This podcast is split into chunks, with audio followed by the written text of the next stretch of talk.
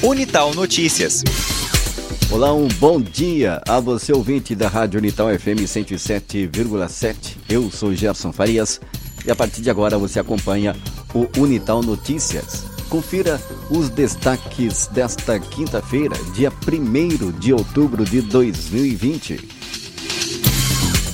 Após dois meses na cor amarela, termômetro virtual da Covid-19 em Taubaté tornou a ficar laranja. Estado de São Paulo deve iniciar a vacinação contra o novo coronavírus até o dia 15 de dezembro. Brasil cria 249 mil vagas formais de emprego no melhor agosto em 10 anos. Esses e outros assuntos agora no Unital Notícias. Previsão do tempo. Mas antes vamos conferir como fica o tempo para essa quinta-feira para Taubaté e toda a região. As informações com Larissa Tavares. Nessa quinta-feira, dia 1 de outubro, o dia será com predomínio de sol e pouca nebulosidade. Pequena chance de pancadas de chuva à tarde na região do Vale do Paraíba. A umidade continua abaixo dos 30% no vale. Para Taubaté, a temperatura varia de 19 a 37 graus. Para São José dos Campos, a temperatura varia de 19 a 37 graus. Litoral Norte, mínima de 23, máxima de 33 graus. Guaratinguetá e Aparecida, mínima de 20, máxima de 38. Vale Histórico, mínima de 20, máxima de 38. E na Serra da Mantiqueira, mínima de 15, máxima de 28 graus. Os dados são do CPTEC INP. Larissa Tavares para o Jornalismo FM Unital. Unital Notícias. Informação na 107.7. O prefeito de Taubaté, Ortiz Júnior, apresentou um projeto de lei que define alíquota de 14% de contribuição previdenciária no município. O projeto, apresentado à Câmara Municipal, está em tramitação. De acordo com o projeto, os servidores municipais em atividade contribuirão para o regime próprio de previdência do município, mediante o desconto em folha de pagamento com 14% sobre o total da remuneração de contribuição. Já os aposentados e pensionistas contribuirão com 14% sobre as aposentadorias e pensões que supere o limite máximo estabelecido para os benefícios do regime geral da Previdência Social. O projeto de lei pretende adequar a legislação municipal às novas normas constitucionais. Entre outras coisas, o projeto considera que o Instituto de Previdência do município de Taubaté, o IPMT, possui insuficiência de recursos. De acordo com a Câmara Municipal, o projeto deve ser encaminhado para análise das comissões de Justiça e Redação, Finanças e Orçamento e Seguridade Social e Servidor Público. Apenas após o parecer dessas comissões, ele será votado no plenário. Criminosos invadem delegacia e furtam 31 armas em Guaratinguetá.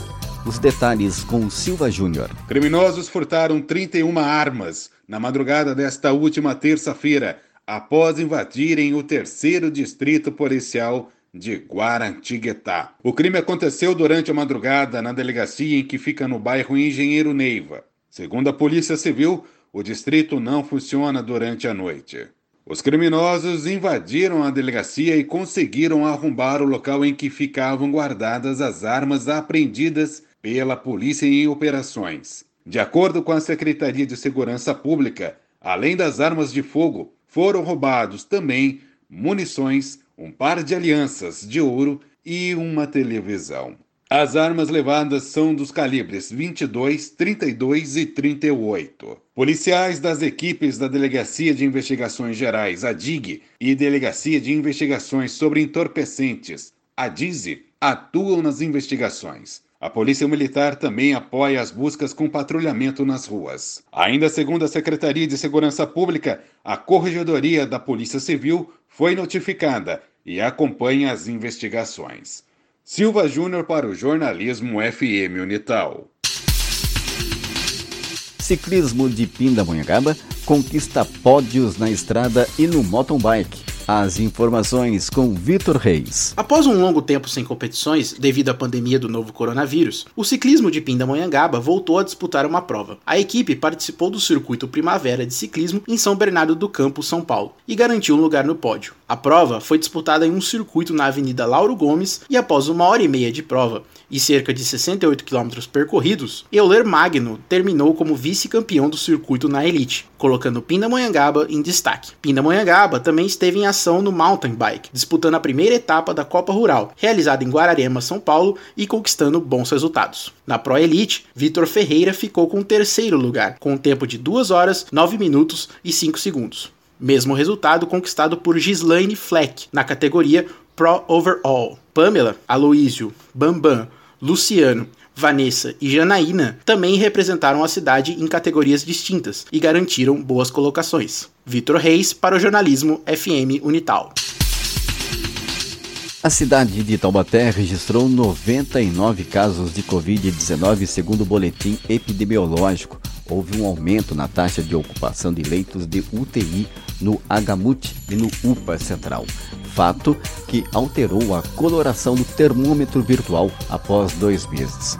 De acordo com os dados da vigilância epidemiológica, não houve registro de mortes e os 99 novos pacientes encontram-se em isolamento social em suas residências.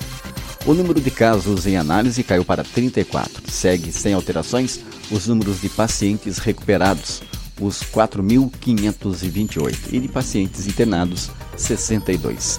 Após dois meses de estabilidade na cor amarela, indicando o risco médio, o termômetro virtual de Taubaté tornou a ficar laranja, agora com o risco passando para médio alto. A mudança acontece após o aumento na taxa de ocupação de leitos de UTI do Hospital Municipal, que ficou em 62,5% e recebeu a cor vermelha.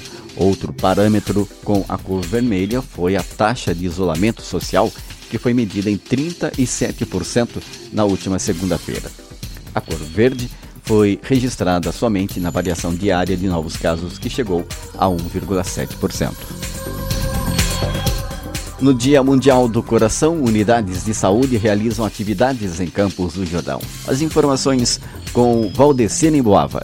No dia 29 de setembro foi comemorado o Dia Mundial do Coração em Campos do Jordão. Para valorizar a prevenção e promover um estilo de vida saudável, as autoridades médicas realizaram uma série de atividades em todos os postos de saúde da cidade. As atividades são realizadas desde 2017, ano em que foi implantado o MRPA, projeto que visa monitorar moradores hipertensos da cidade. Graças a outras ações como controle de tabagismo, grupo de tratamento da obesidade e incentivo a uma alimentação saudável, as taxas de controle de hipertensão melhoraram consideravelmente em Campos do Jordão. No Brasil, a taxa de controle gira em torno de 19%, ou seja, de todos os pacientes com hipertensão, em apenas 19% dos casos a doença está sob controle. Mas em Campos do Jordão, em 2019, a taxa de controle chegou a 48%.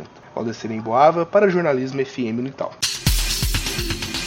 Câmara de Jacareí vota manutenção dos salários de vereadores. Mais informações com Poliana Vitorino. Projeto da mesa diretora na Câmara de Jacareí quer manter os salários dos vereadores a aproximadamente 10 mil reais na próxima legislatura. A medida é justificada pelos vereadores Abner de Madureira, do PSDB, Sônia Patas, da Amizade, do PL e Paulinho do Esporte, do PSD, com base na realidade do município, além da complexidade, relevância e alto grau de responsabilidade inerente à função de vereança. Um trecho do projeto diz que, quando aplicados os descontos de previdência e imposto de renda, o salário líquido da função passa a ser de R$ 7.700. A emenda protocolada ao projeto pelo vereador Valmir do Parque Meia Lua determina que o vereador não deverá desempenhar qualquer outra atividade remunerada. A proposta ainda precisa ser aprovada para valer dentro do projeto. Poliana Vitorino, para o jornalismo FM Unital.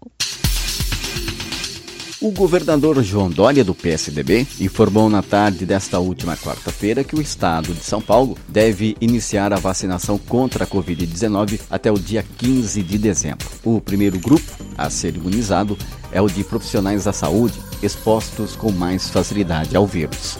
Em coletiva, o governo assinou ainda o termo de compromisso com a biofarmacêutica Sinovac Life Sciences para fornecimento de 46 milhões de doses da Coronavac até dezembro. O contrato soma custos de 90 milhões de dólares. O potencial imunizante contra o coronavírus é desenvolvido em parceria com o Instituto Butantan. A previsão é de que outras 14 milhões de doses fiquem disponíveis até fevereiro. De acordo com o Instituto Butantan, a expectativa é de que os testes de eficácia do imunizante sejam concluídos até 15 de outubro. Depois disso, é necessária ainda a autorização emergencial da Anvisa, a Agência Nacional de Vigilância Sanitária. São Francisco é celebrado pela paróquia Exaltação da Santa Cruz em Ubatuba. Outras informações com Aline Miranda paróquia Exaltação da Santa Cruz de Ubatuba realiza de 1 a 4 de outubro a já tradicional Festa de São Francisco, na Capela São Francisco, que neste ano terá como tema Senhor, que queres que eu faça? Adaptada para os tempos de pandemia, a festa conta com a programação religiosa Contribui de São Francisco, que começa no dia 1 de outubro, às 7 e meia da noite, a missa em honra ao santo no dia 4, domingo, às 6 horas da noite, e a bênção dos animais no dia 3, sábado, às 5 horas da tarde tarde, com arrecadação de ração para cães e gatos. Mais informações podem ser adquiridas pelas redes sociais da Paróquia Exaltação da Santa Cruz ou na Secretaria Paroquial. Aline Miranda para o jornalismo FM Unital. Unital Notícias. Informação na 107.7.